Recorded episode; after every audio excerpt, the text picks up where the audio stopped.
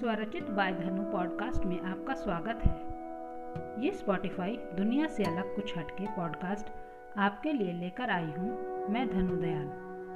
आज मैं आपको एक नहीं, दो कविताएँ सुनाऊँगी। पहली है आखिरी दिन। बालक एक घूम रहा था गली गली पतलून उसकी फटी कहीं कहीं बेच रहा था झाड़ू लगाकर फेरी। गुहार लगा रहा था देहरी देहरी घेर लिया उसे नारियों ने, दाम भी पूछा कईयों ने। बच्चा जान सस्ती भी लगे उन्हें महँगी, सबने बातें बनाई कई तरह की। नुकसान में वो कैसे बेच देता? घर भी तो उसे चलाना था। माँ का इलाज, बहन की पढ़ाई, बाप तो उसका था ही नहीं।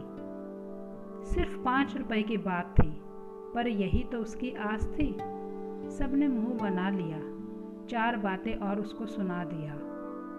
वह आँखों में आँसू लिए देखता रहा, अपना सामान समेटता रहा। तभी शनि महाराज की आवाज़ लगाता एक और बालक आया। सभी नारियाँ फिर से बाहर आई, कटोरी में तेल और हाथ में पैसे लाई। देकर उसे अपना धर्म निभाया, मांगने वाले का मान बढ़ाया। फेरी वाला बालक सोचने लगा, मेहनत से अच्छा भीख मांगना भला। मेहनत का उसका आखिरी दिन था। भीख मांगने वालों की कतार में अब वह भी खड़ा था।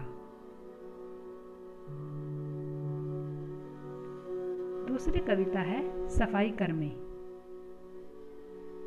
एक बूंद ज़िंदगी को तरस गया वो। चढ़ती उम्र में ढल गया वो। समाज ने समझा नहीं अपने काबिल। मर मर के जी रहा वो। लगता उसे वह इंसान है, लेकिन जानवर से भी बदतर समझा गया वो। ठेकेदार समझते हैं खुद को जो उनकी ही गंदगी साफ़ करता है वो। जहान बन जाएगा नरक अगर धरती पर ना हो वो। फूल सी ज़िंदगी की झाड़ू बनाकर तुम्हारे स्वच्छता अभियान को पूरा करता है वो। देखो बिना किसी सुरक्षा मास्क के में गटर में उतर गया वो। बिलखता छोड़ गया परिवार को, एक बूंद ज़िंदगी को तरस गया वो। देश के लिए यह भी होता शहीद, पर सम्मान को तरस गया वो। पर सम्मान को तरस गया वो। अगर आपको मेरी कविताएँ पसंद आई हैं तो अपने दोस्तों के साथ ज़रूर शेयर करें।